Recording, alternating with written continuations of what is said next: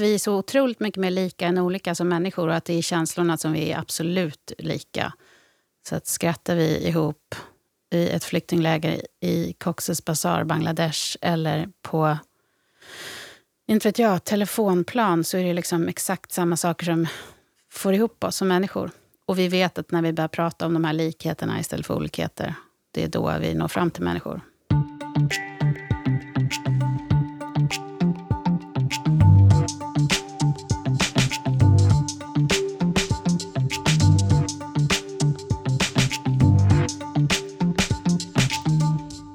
Henrik! Ted! God morgon! Ja, god morgon. Detsamma till dig. Du såg pigg och stark ut när du kom på din cykel hit. Ja, jag känner mig helt okej då. Det är ju snart helg. Och för vissa av oss så betyder det att man får vila lite, men inte för dig. Nej, utan jag ska ju jobba i helgen. Det är ju TV-gala. Det är på Bernts, Kanal 5, Mammagalan på söndag kväll. Och det blir spännande. Det är att se hur det här ska gå. Lite nervös förstår jag. Börjar bli det faktiskt nu. Jag kom in för 2 månader sedan och började jobba med företag och partnersamarbeten för Mammagalan. Och det har ju snurrat på, men naturligtvis nu närmar man sig avgörandet och lite så här krockar med EU-valet. Krockar med VM-finalen i ishockey. Nu åkte ju Sverige ut igår kväll, så ni förstår ju att det här är fredag morgon som vi spelar in det där. Så personligen var det ju en enorm förlust att Sverige åkte ur hockey-VM, men yrkesmässigt så var det ändå en liten seger. En liten sten som trillade från någon form av hjärta. Jag förstår. Ja. Och vi är ju vana vid att höra dig. Du gillar att snacka. Men du gillar ju också att synas, för du har ju faktiskt en history i TV.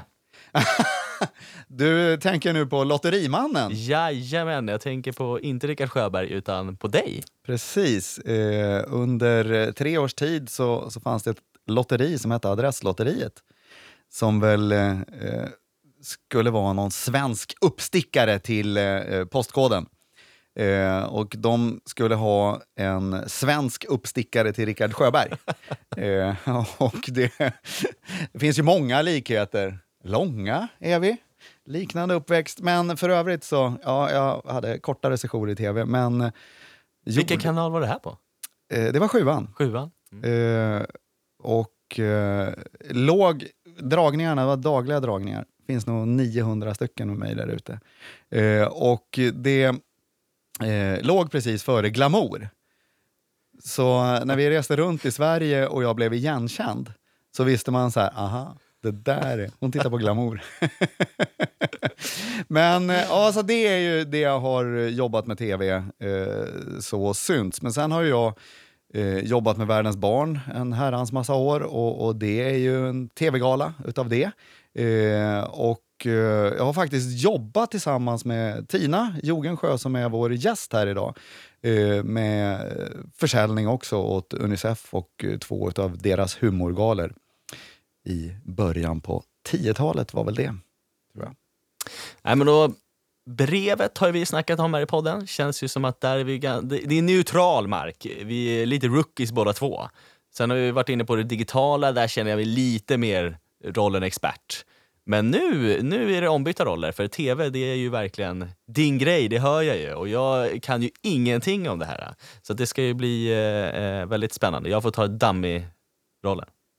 Okej, ja, men då får jag ta lead och så får jag presentera en vän till mig, nämligen Tina Jogensjö. Hon har varit vad vi kallar projektledare för UNICEFs tv-gala sedan 2004.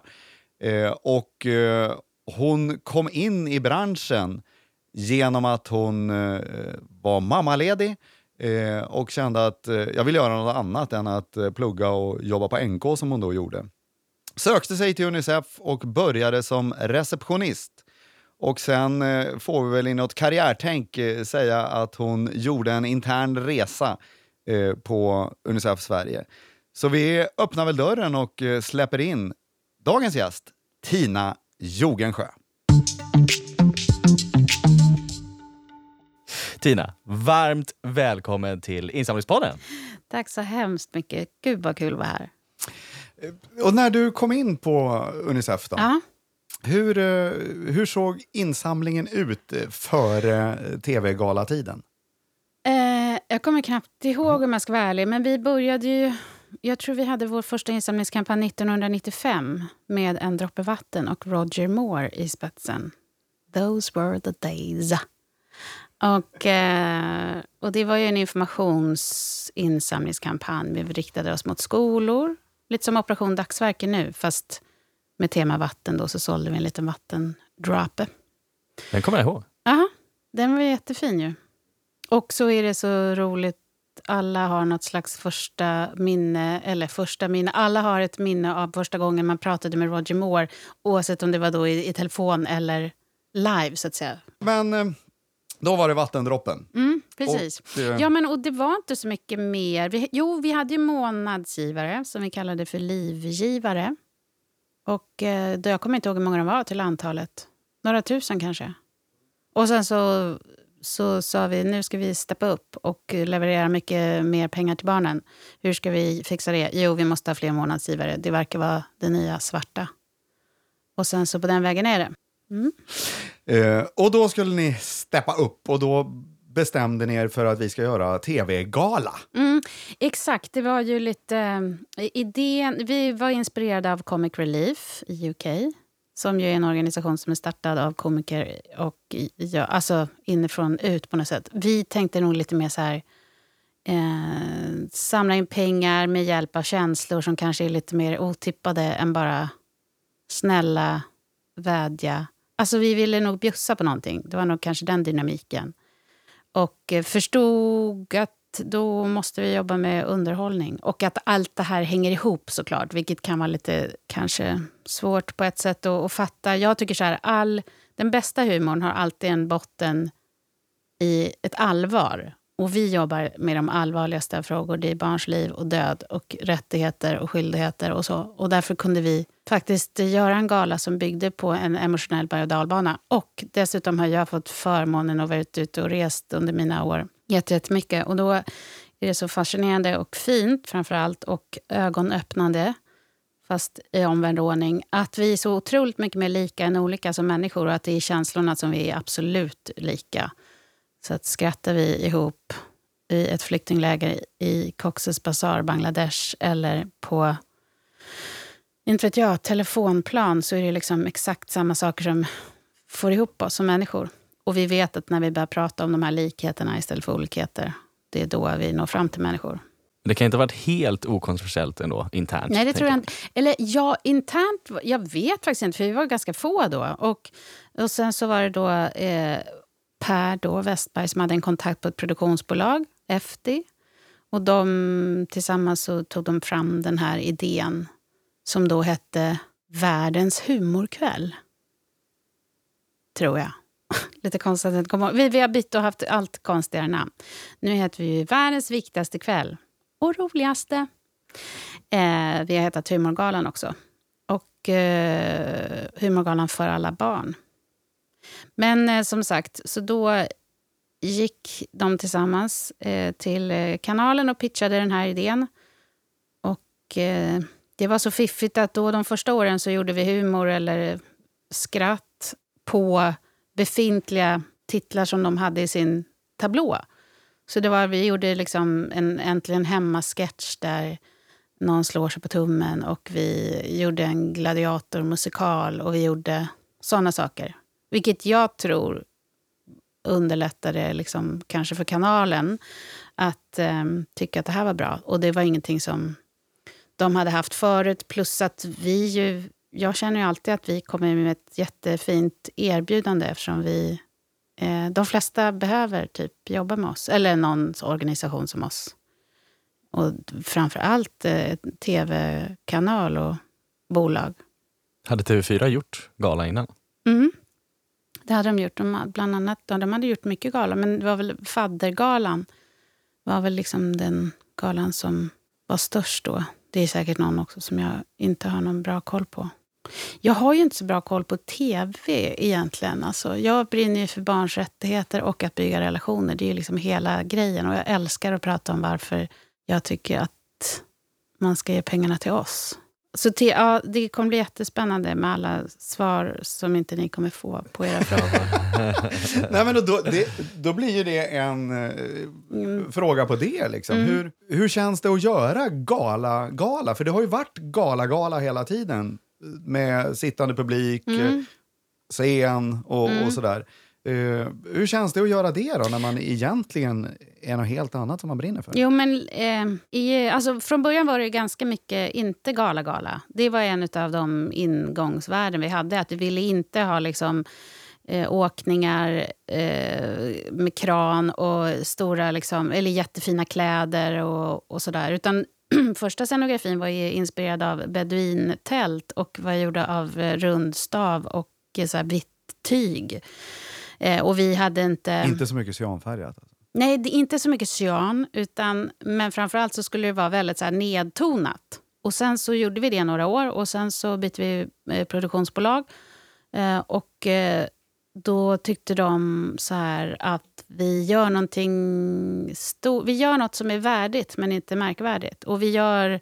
Gala är liksom ett bra sätt att... Ja, det blev inte den här fadda eftersmaken i galamunnen, utan det blev någonting annat.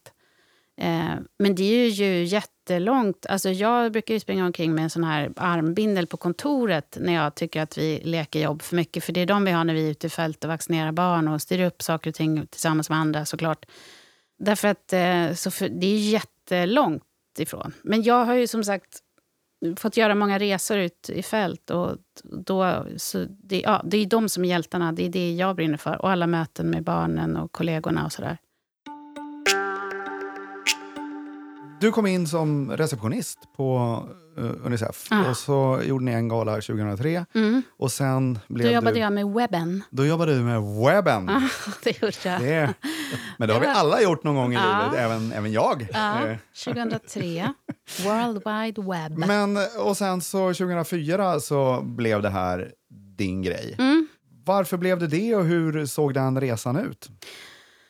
Oj, varför blev det? Det var för att jag blev erbjuden den rollen. Och det var väl för att, det vet jag faktiskt inte. Det var väl någon som trodde att jag skulle passa för det helt enkelt. Och hur ser den resan ut? Det är ingen resa, det är mitt liv, Henrik. Kan man inte skoja bort sådär. Nej, men jag fattar inte, vadå resan? Jag har ju bara gjort samma sak hela tiden. Ja, just det. Ja.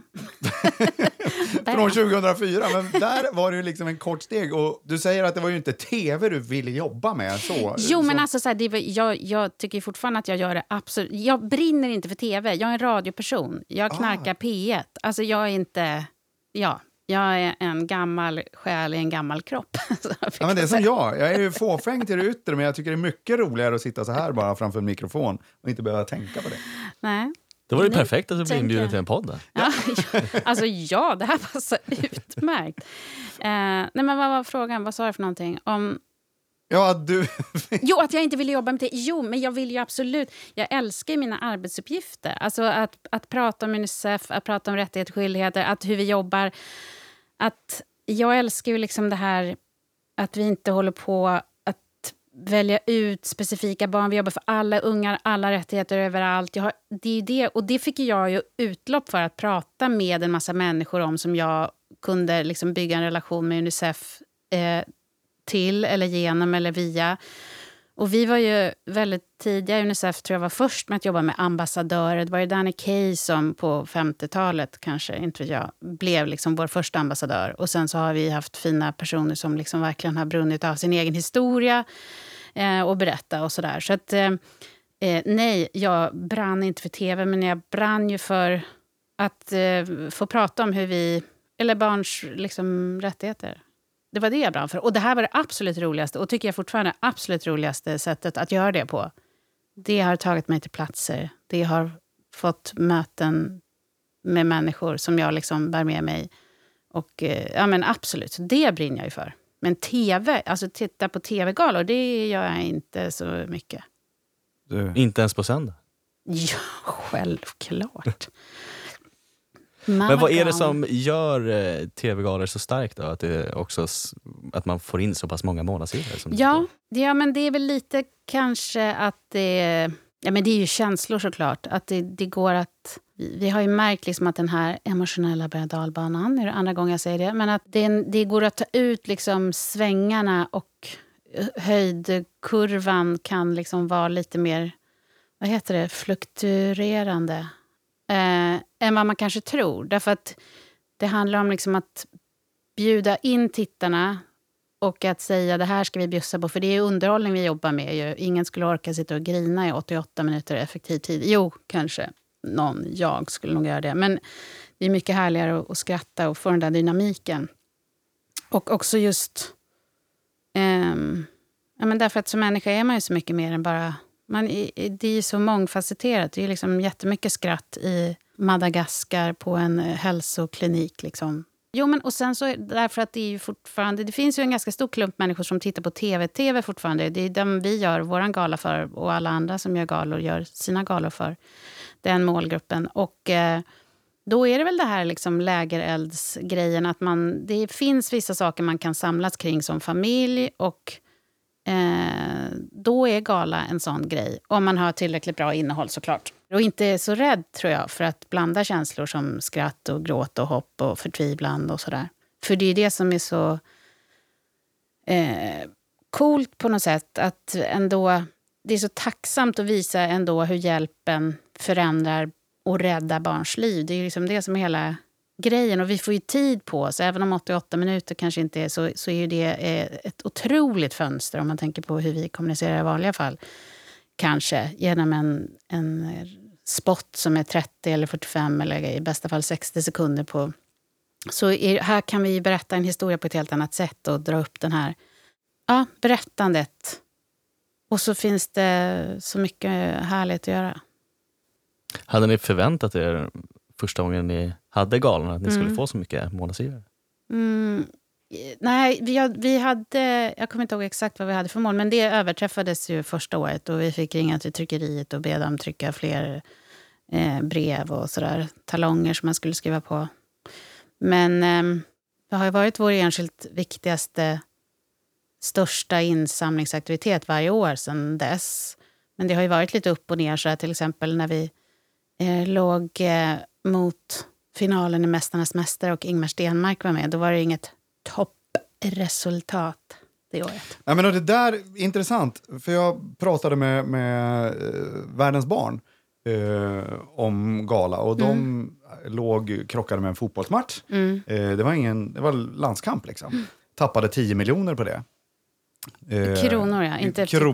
Tittare. Nej, inte tittare, nej. Utan i runda slängar säger de det. Och samtidigt också Läkarmissionen som ju krockar med EU-valvaka och hockey-VM-final. Som vinner 10 miljoner visar sig. Nej, det vet vi inte än. Nej, men alltså det där är ju en avvägning. Och hur tänker ni när ni liksom sätter det där? För ni har bestämt er att köra... första maj, är det så? Nej, det är en kommunikation som vi har tillsammans med kanalen varje år. Och när vi började så var det ju... Vi har legat lite olika, men alltid ju på våren. Då var det den slotten som var ledig, mer eller mindre. Och man kan ju säga allt tittande både i april och maj i Sverige är ju totalt väderstyrt eller väderberoende. Så att det handlar ju jättemycket om... vad man har för innehåll och traila med. Det är ju såklart superviktigt hur mycket trailing man får i kanalen och vad man kan göra på andra plattformar såklart för att liksom öka titeln. Men i vår föränderliga värld så är det ju liksom svårt eftersom det är olika, eller utmanande ska jag säga. Prata hellre om utmaningar än svårigheter, sån är jag.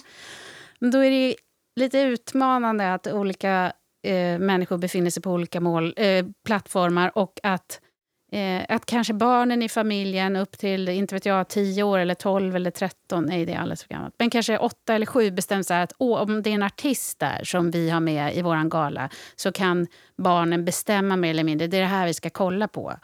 Det är jättebra att ha en sån artist då till exempel. Man måste ju vara medveten om så många olika grejer. Vi kan aldrig lägga, eller vi lägger inte det vi tycker det är liksom tuffast eller jobbigaste inslaget från fält först. vi bygger ju liksom, vi ser ju, ja. Jag var inte alls svar på den här frågan. Nej, men det var ändå, vi tar med det. Vi hittar det, får man säga ändå. Vi hittar en fråga som det där svaret passar in på. Man får väldigt mycket extra information. Men du jobbar heltid med galan. Hur... Ja, och andra saker såklart. Men vi jobbar ju med... Ja, hur men alltså du, på året, är det 100%... På håret som jag brukar säga. Nej, men alltså nu håller vi på att utvärdera såklart. Och sen så och får framförallt in alla våra nya världsföräldrar. I år fick ni in 25 500, men det blev över 26 000 efter att, för de här sista minuterna efter klockan 10 då våran sändning tar slut, så ringer det och gås in på unicef.se jättemycket. Och hur stort är avhoppet av dem?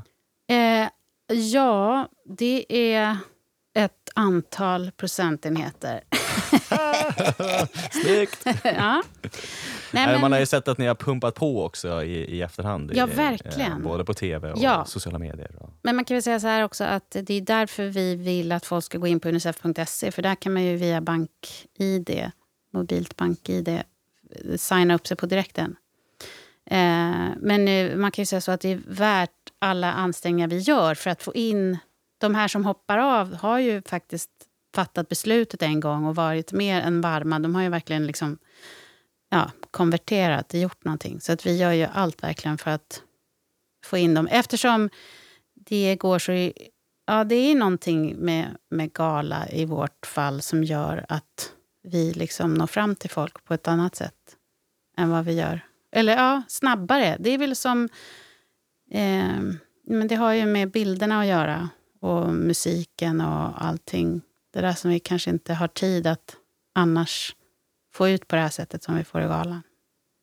Och av alla månadsgivare ni får in på ett år, hur många kommer från galan? Typ kanske hälften. Ja. Det är en viktig kväll. Det är en oerhört viktig kväll.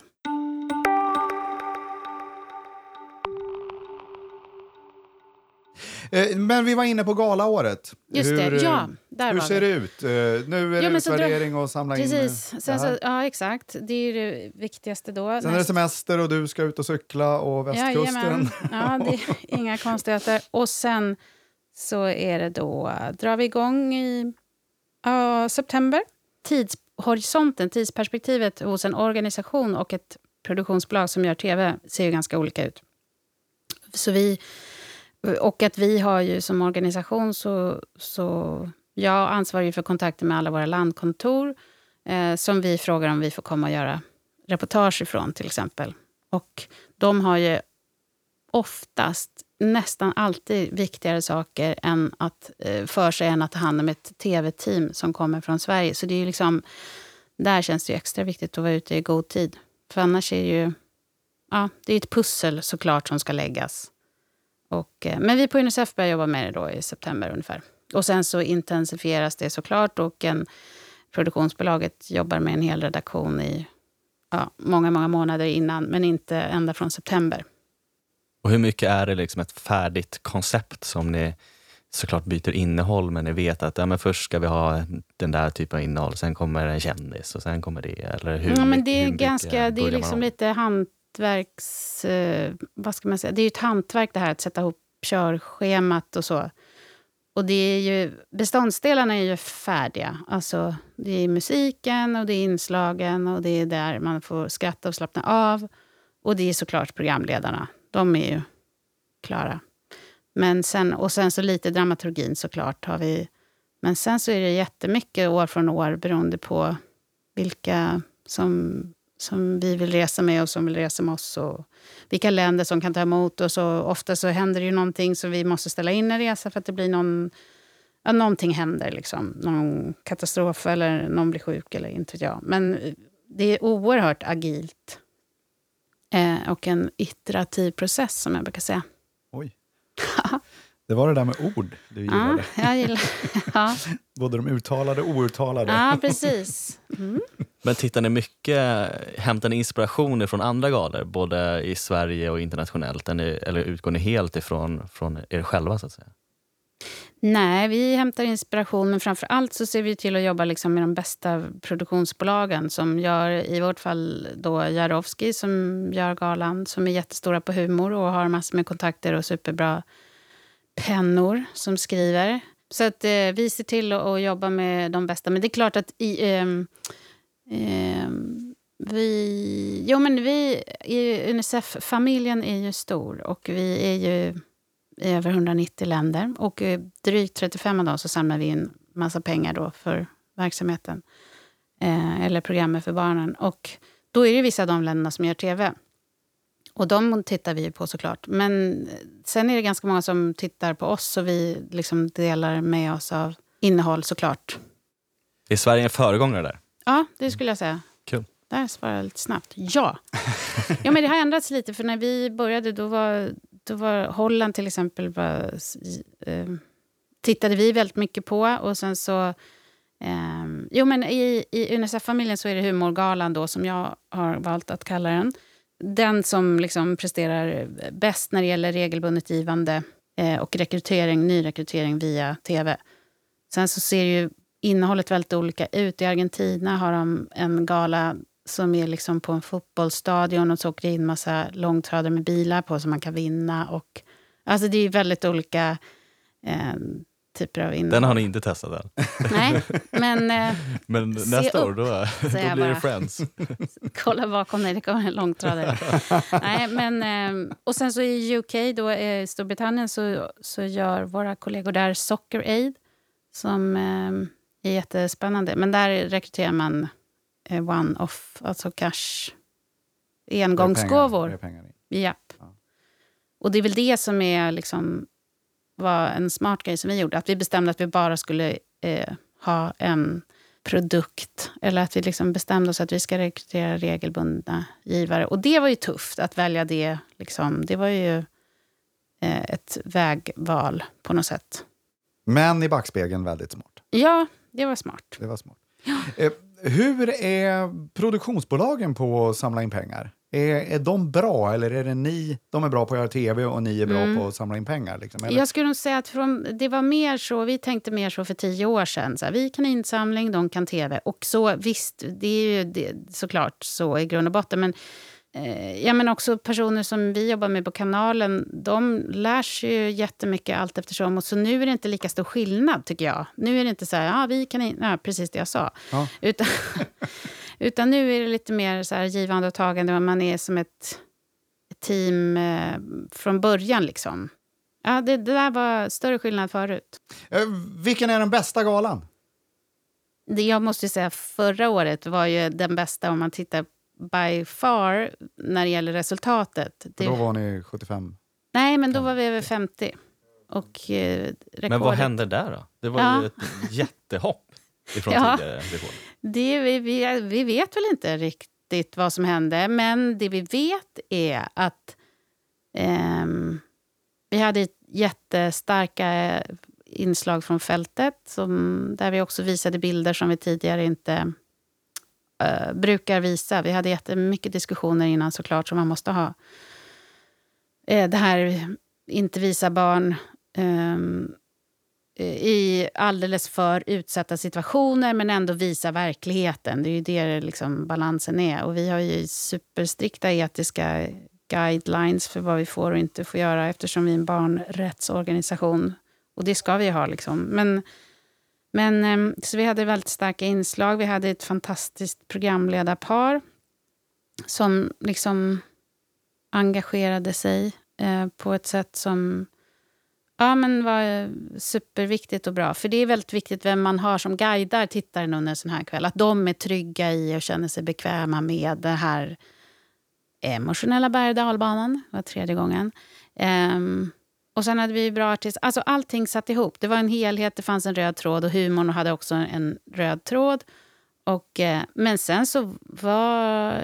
Ja, jag vet inte. Det var bara helt otroligt. Det var en fantastisk stämning i studion. Det var jättespeciellt. Jag vet inte, för att det var verkligen, tittarsiffrorna var ju inte dubbelt så höga som vi har haft eller så, utan det var ett otroligt engagemang. Vad tror ni? Såg du den, Henrik? Jag såg den. Jag tyckte den var precis det du säger. Mm. Den var fruktansvärt gripande. Mm. Så att, det förstår jag. Och då undrar jag lite grann när du nämner inslagen och sådär. För jag har ju sett, man får ju statistik på ringningen och kurvorna och hur det pikar och sådär. Vilket är ert bästa inslag genom tiderna som har liksom skjutit i höjden och gett mest månadsgivare? Mm. Har du det i huvudet? Har ni något som slår? Inte det där svaret som du vill ha. Det var Lisa Marklund 2007 i Malawi. Det svaret var inte. Nej, det var inte det jag ville ha faktiskt. Aha. För jag vet ju vad vilket jag tycker är bäst. Men alltså skulle jag säga det som har givit mest pengar eller månadsgivare så är det ju såklart att det var antingen Sydsudan förra året eller Bangladesh förra året. Ah, för det är ju när vi räknar, eftersom då ringde det ju in så otroligt många. Men vilket tänker du på då? Ja, jag tänker på faktiskt från Sverige när Micke Persbrandt står under någon bro. Och, visst är det gulligt med ungar som jobbar. Jag tycker det var, alltså den pratan var så skitbra. Det är så här, ibland kan jag sätta mig titta på YouTube på tal, för jag tycker det är så intressant. Och det där kommer med då. Jag tycker den var skitbra. Ja, men han hade ju något, om man säger... Han var ju vår ambassadör under många år och gjorde väldigt många resor tillsammans med oss. Och han är nog den som har samlat in mest pengar. Så, alltså när det gäller de här tv-reportagen. Sen har ju David Helenius också gjort massor med resor. Så jag har inte räknat ut vem som har dragit in mest. Men det var någonting speciellt. Och det här, antingen gör du någonting eller så gör du ingenting. Och när han spänner ögonen i en som tittare så gör man som han säger typ. Och... ja, men annars så det är fel, Henrik, för det är något inslag från fält helt klart som det förstår jag, men det som har gripit tag i mig mest det, för jag tyckte det var en skitbra prat. Ja, vi hade för några poddar sedan livepodden från Insamlingsforum. Då var Eva Bäckman med och pratade, hon hade haft en workshop om radiohjälpen och Världens barn-galan och allt det där. Och hon sa ju att galerna lever på lånad tid och har gjort så egentligen i 10 års tid. Men att, kort sammanfattning, de kör så länge det går. Är det så ni tänker också? Vi slutar. Det här är... Nej då. Nej men så tänker vi också. Och jag tänker att... Nej men det där är ju jättesvårt. Rent krasst så borde kanske inte... Eller så här, det är förvånande kanske att det är så många ändå som tilltalas av... Eller tittar på tv, det är som jag sa förut. Men att saker och ting håller på att ändras så att det är lånat i, det håller jag helt med om. Frågan är ju... vi tänker ju inte bara så här, vi kör på... Och vi håller ju på att titta på massor med andra saker. Hur vi kan liksom beröra folk på andra sätt. Men det är klart att vi kör på så länge... Och framtidsspanet, hur ser ett framtidsspan ut? Vart kommer galerna att ta vägen? Oj, ja du, en jättebra fråga. Nej, men jag tror att det finns liksom folk som vill titta på tv, där man blir berörd och så har du ett bra innehåll och kan du ratta rätt mellan olika känslor och känna liksom att du kan vara del av någonting större, så tror jag att det där är drivkrafter hos folk som aldrig kommer ändras. Så att det, på ett sätt så skulle vi kunna sitta här om 20 år till. Men då summerar vi lite våra liv, Tina. Ja, och det kanske är det bästa vi skulle kunna prata om faktiskt. Ja, precis, livpodden. Nej, men så det är jättesvårt att säga, men vi 2018 då så hade vi ett större engagemang bland vår publik som tittade i galan än vad vi någonsin har haft tidigare. Det är liksom lite motsägelsefullt. Ja, det är häftigt. Men, det alltså. Ja, det är häftigt. För det är ju som sagt, det är ju inte första gången man hör den diskussionen om tv och linjär, att det är på väg att dö ut. Och samtidigt så blir det den där succén ändå som det var förra året. Men där gjorde ju ni, du pratar tv, men ni har ju gjort några test med bara webbgrejer. Bland annat salongbetong i Paraguay. När var det? Det var länge sedan, men när kan jag vet faktiskt inte, 2010, ja, men för 11? Det måste ha varit någon gång när jag var ju med er i Paraguay. Där. Men inte på den resan? Inte på den resan. Nej. Men det var något år innan bara. Ah, okay. Så det var ganska nära inpå. Men då, och då var det ju en webbsatsning. Och du säger det var länge sedan och sen så blev det ingen webbsatsning. Men har ni där ni tänker in att bara köra egna webbgrejer? Ja, absolut. Det har vi. Och det tänker vi. Men det var nog ganska tidigt det vi gjorde med dem. Det var ju liksom, men ja, det är olika sätt att tänka. Unga sätt att ge skiljer sig kanske ganska mycket från äldre människors sätt att ge. Och det håller vi på att utforska jättemycket. Vad är ett nytt typ, eller en ny typ av givande kan vara. Fast det behöver inte vara så en ny typ. Det är ingen rocket science. Men bara hitta sätt att, för oss att bli relevanta för andra målgrupper. Och ja, den där vanliga liksom, vad är det som är intressant för oss? Vad är det som är intressant för givaren? Och där de liksom möts, där finns det något som är ett relevant innehåll för olika målgrupper. Att försöka vara lite mer... ja, men det är lite både och det där. Det är klart att man ska vara inifrån och ut om man tänker på vad det är vi sysslar med. För vi sysslar med barns okränkbara rättigheter. Men vi måste ju vi kan ju inte liksom lulla. Vi har ju ett jättetydligt mandat och uppdrag som UNICEF. Men hur vi kan paketera det på sätt som gör att vi kan attrahera liksom yngre till exempel. Eller ja, vad det nu kan vara. Det är vilka målgrupper är det nu som tittar på galan och som blir målgivare? Det är lite äldre. Och en typisk världsförälder är en 50 plus någonting person som bor i en större stad och har lite utbildning och lite sådär. Vi har ju skarpa frågan också som alla får när de kommer hit, och det är var går gränsen? För att ta emot pengar, om det går från vapen, tobaksindustrin, päls och djur, socker eller plastpåseföretag. Vad tänker du dig att gränsen? Det här var jag inte beredd på. Det är därför det är skarp. Ja. Ja, men vapen och knark och porr och trafficking känns ju självklart. Vad var det med plastpåseföretag? Ja, socker, godisföretag, chipsindustrin, Estrella. Det är okej tycker jag. Men jag skulle vilja säga nej till plastpåseföretag. Men jag tycker Estrella och socker och chips, det är bra grej. Man ska få ha sitt fredagsmys. Det tycker jag. Men inga plastpåsar, inga vapen, inga knark, inget trafficking. Inget porr. Nej. Ja, nu är det ju läge att säga tack. Ja, nu är det ju läge att precis tacka för din medverkan i Insamlingspodden. Men innan vi lämnar så vill vi också fråga dig, vad skulle du vilja höra på nästa avsnitt i Insamlingspodden? Åh, spännande. Något specifikt ämne eller någon person som du tycker är intressant? Eller? Nej, men jag skulle vilja att någon pratar om hållbarhet och insamling. Alltså, ja, men det här med att det är lite brådis och rädda klimatet och ställa om och cykla lite mer och ja, sådana grejer. Men har du någon sista minuten tips här till Henrik som ska ha gala om 2 dagar? Nej, men det är ju bara så otroligt roligt med livesänd gala. Det är bara njut. Det är mitt tips. Kom ihåg det nu, Henrik. Ja, men det ska vi göra. Stort tack. Tack. Det blir bra. Tina har gått hem och kvar sitt... hem? Hon har väl gått till jobbet?